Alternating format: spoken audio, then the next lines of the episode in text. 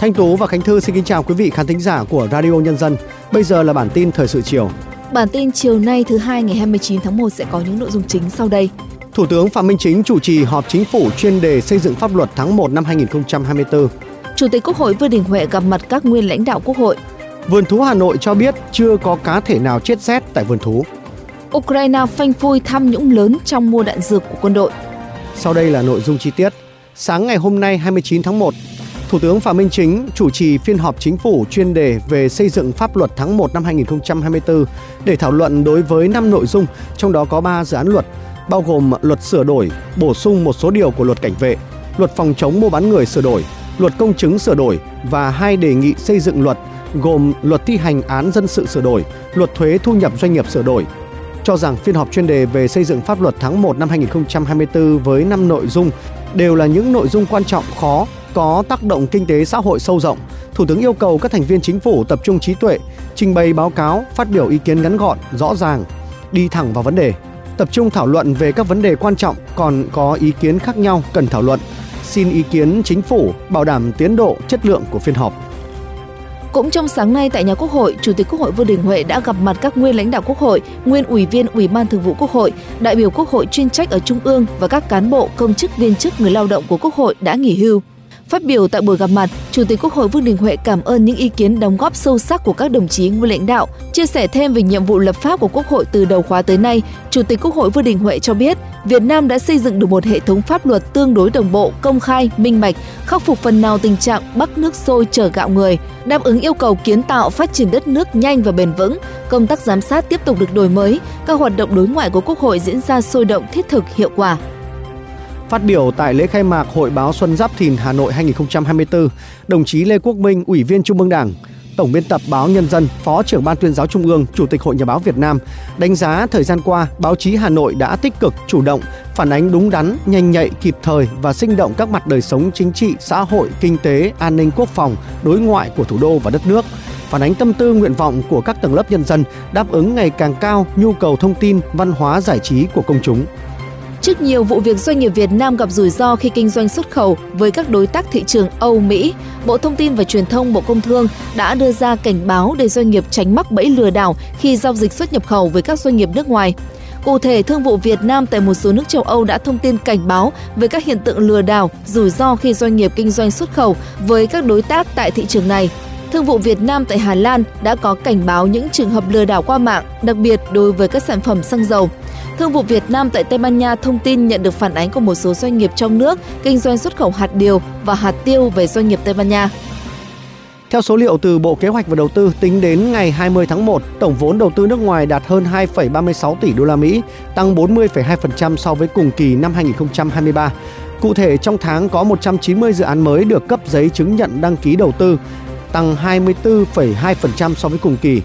với tổng vốn đăng ký đạt hơn 2 tỷ đô la Mỹ, tăng 66,9%. Sự tăng mạnh về số dự án cùng sự xuất hiện của dự án quy mô lớn là một trong những nhân tố chính thúc đẩy vốn đầu tư nước ngoài tăng mạnh. Trong năm 2023, Cục Sở hữu trí tuệ Bộ Khoa học và Công nghệ đã tiếp nhận hơn 156.000 đơn xác lập quyền sở hữu công nghiệp các loại, tăng 11% so với năm 2022. Đáng chú ý, lượng đơn đăng ký sáng chế tăng 10,6%, đơn đăng ký kiểu dáng công nghiệp tăng 11,8%. Trong bối cảnh của cách mạng công nghiệp lần thứ tư, bảo hộ quyền sở hữu trí tuệ là vấn đề nóng không chỉ ở Việt Nam mà còn tại rất nhiều quốc gia khác trên thế giới. Sau khi thí điểm nâng tốc độ từ 80 km một giờ lên 90 km một giờ với một số tuyến cao tốc mới hoàn thành, Cục Đường bộ đề xuất Bộ Giao thông Vận tải áp dụng tốc độ này cho 9 tuyến cao tốc khác Cụ thể các tuyến bao gồm Lào Cai Kim Thành, Cao Bồ Mai Sơn, Mai Sơn quốc lộ 45, quốc lộ 45 Nghi Sơn, Nghi Sơn Diễn Châu, Nha Trang Cam Lâm, Cam Lâm Vĩnh Hảo, Vĩnh Hảo Phan Thiết và Mỹ Thuận Cần Thơ. Cục Đường bộ Việt Nam yêu cầu các chủ đầu tư, đơn vị quản lý tiếp tục theo dõi về tổ chức giao thông, kịp thời phát hiện các tồn tại bất cập, báo cáo cấp có thẩm quyền nhằm bảo đảm giao thông an toàn, thông suốt. Những ngày gần đây trên mạng xã hội Facebook xuất hiện hàng loạt hình ảnh về những con vật được nuôi trong vườn thú Hà Nội, quận Ba Đình phải khốn khổ vì rét. Phản hồi về sự việc này, ngày hôm qua 28 tháng 1, lãnh đạo vườn thú Hà Nội cho biết những hình ảnh đó không phải là những hình ảnh tại vườn thú thời điểm hiện tại. Để chống rét cho các cá thể thú tại đây, vườn thú đã có lắp tôn chắn hướng gió, căng bạt, đốt lửa liên tục. Thậm chí trong các chuồng thú còn được lắp đặt rất nhiều máy sưởi ấm. Đến thời điểm hiện tại, chưa có cá thể nào tử vong do giá rét. Nhiệt độ phía trong các chuồng nuôi luôn được duy trì ở ngưỡng trên 18 độ C. Công an thành phố Hà Nội vừa khởi tố vụ án lừa đảo chiếm đoạt tài sản tại công ty cổ phần Sen Tài Thu, đồng thời bắt khẩn cấp 3 đối tượng là Phạm Thị Hòa, cựu chủ tịch hội đồng quản trị công ty cổ phần Sen Tài Thu, Nguyễn Thị Thùy Linh, con gái bà Hòa và Nguyễn Thị Lan Hương về tội lừa đảo chiếm đoạt tài sản. Từ năm 2018 đến tháng 5 năm ngoái, nắm rõ việc công ty cổ phần Sen Tài Thu có dư nợ phát sinh rất lớn, mất khả năng thanh toán, Lợi dụng uy tín thương hiệu chăm sóc sức khỏe Sen Tài Thu, nhóm đối tượng đã nâng khống vốn điều lệ, đưa ra doanh thu lợi nhuận của hệ thống không đúng thực tế để à, huy động vốn trái pháp luật. Theo điều tra ban đầu, có 100 hợp đồng với số tiền khoảng 1.000 tỷ đồng của các nhà đầu tư đã được huy động. Chuyển sang các tin tức quốc tế, hàng nghìn người đã đổ xuống đường tại thành phố Munich, Đức để biểu tình phản đối các chính sách tài khóa của chính phủ nước này. Những người biểu tình kêu gọi chính phủ gia tăng trợ cấp cho các doanh nghiệp vừa và nhỏ, cũng như ban hành các chính sách giảm thuế nhiều hơn và dành sự hỗ trợ lớn hơn cho người nông dân Đức. Những người biểu tình cũng phản đối việc gia tăng ngân sách viện trợ Ukraine. Trước đó, hàng trăm nghìn người dân Đức đã đổ xuống đường biểu tình trên toàn quốc nhằm phản đối các chính sách cực đoan trục xuất người di cư của đảng cực hữu, sự lựa chọn vì nước Đức. Cơ quan an ninh Ukraine vừa ra tuyên bố phát hiện một vụ tham nhũng lớn trong quân đội nước này, với thiệt hại ước tính lên tới 40 triệu đô la Mỹ Cơ quan này cho biết vụ việc liên quan tới nhiều quan chức của Bộ Quốc phòng Ukraine cùng với các nhà quản lý của công ty cung cấp vũ khí Lviv Arsenal. Theo điều tra, công ty này đã ký kết hợp đồng và nhận tiền từ chính phủ Ukraine để mua đạn pháo phục vụ cho cuộc xung đột với Nga. Một phần khoản tiền thanh toán đã được chuyển ra nước ngoài, nhưng Ukraine không nhận được vũ khí như đã thỏa thuận. Theo ước tính của Tổ chức Du lịch Liên Hợp Quốc, du lịch toàn cầu có thể sẽ phục hồi hoàn toàn từ cú sốc Covid-19 trong năm 2024. Nhưng à, khu vực châu Á Thái Bình Dương chậm hơn so với các điểm đến khác nếu tính theo số lượng khách du lịch. Năm 2023 ước tính có khoảng 1,29 tỷ lượt khách du lịch quốc tế trên toàn cầu, đạt khoảng 88% so với năm 2019. Doanh thu du lịch trong năm 2023 đạt 1.400 tỷ đô la Mỹ, phục hồi khoảng 93% so với năm 2019. Ba quốc gia Niger, Mali và Burkina Faso vừa tuyên bố chung thông báo việc ba nước này rút khỏi cộng đồng kinh tế các quốc gia Tây Phi ECOWAS. Niger, Mali và Burkina Faso là ba quốc gia hiện có chính quyền quân sự sau các cuộc đảo chính kể từ năm 2020 đến nay và đều đã bị ECOWAS đình chỉ tư cách thành viên, trong đó mới nhất là Niger vào tháng 12 năm 2023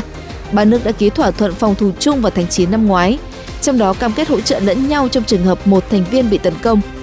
Hãng công nghệ Microsoft của Mỹ có kế hoạch sa thải 1.900 nhân viên, tương đương 8% lực lượng lao động khỏi bộ phận trò chơi điện tử khi hãng này củng cố thương vụ bom tấn mua lại Activision Blizzard,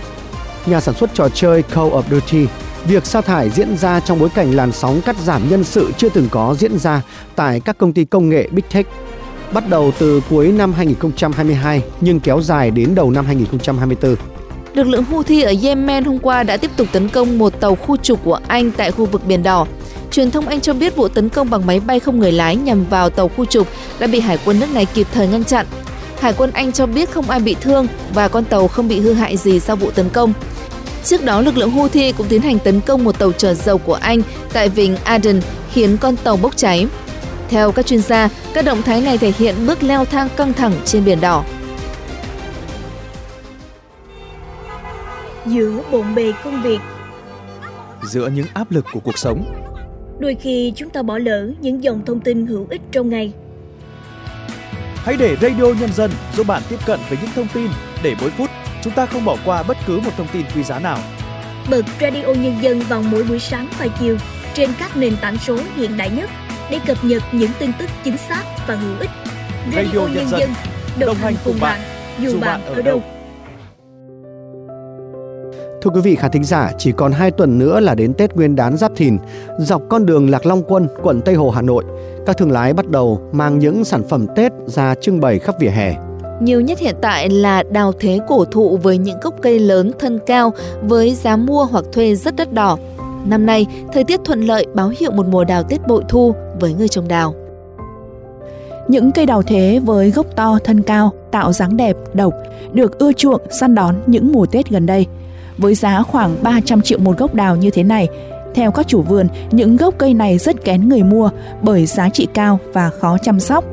Theo anh Hoàng Văn Lâm, người dân chủ yếu thuê về chơi Tết với giá dao động từ 30 đến 80 triệu đồng. Tuổi đời của cây càng nhiều thì giá trị càng cao.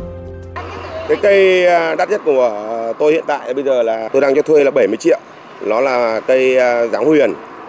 Cây đấy gốc rất to và đẹp. Cây đấy thì à, bản thân là khi mình khai thác được một gốc cây như thế, mình đã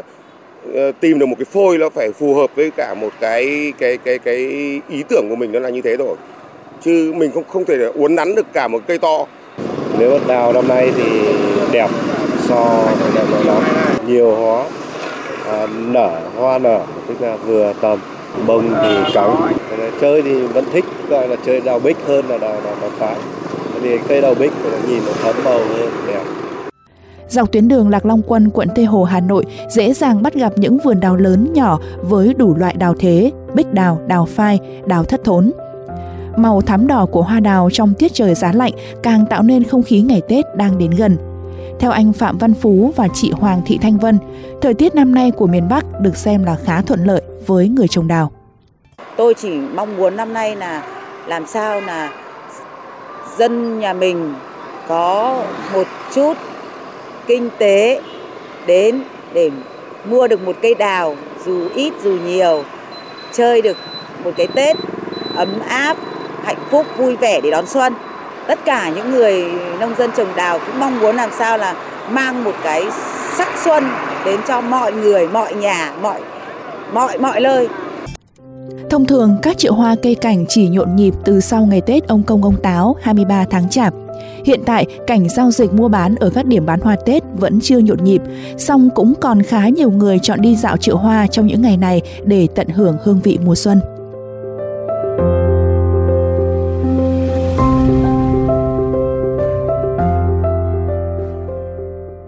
Ghi nhận vừa rồi đã kết thúc bản tin thời sự chiều nay của Radio Nhân dân. Kính chào tạm biệt và hẹn gặp lại quý thính giả trong các bản tin tiếp theo.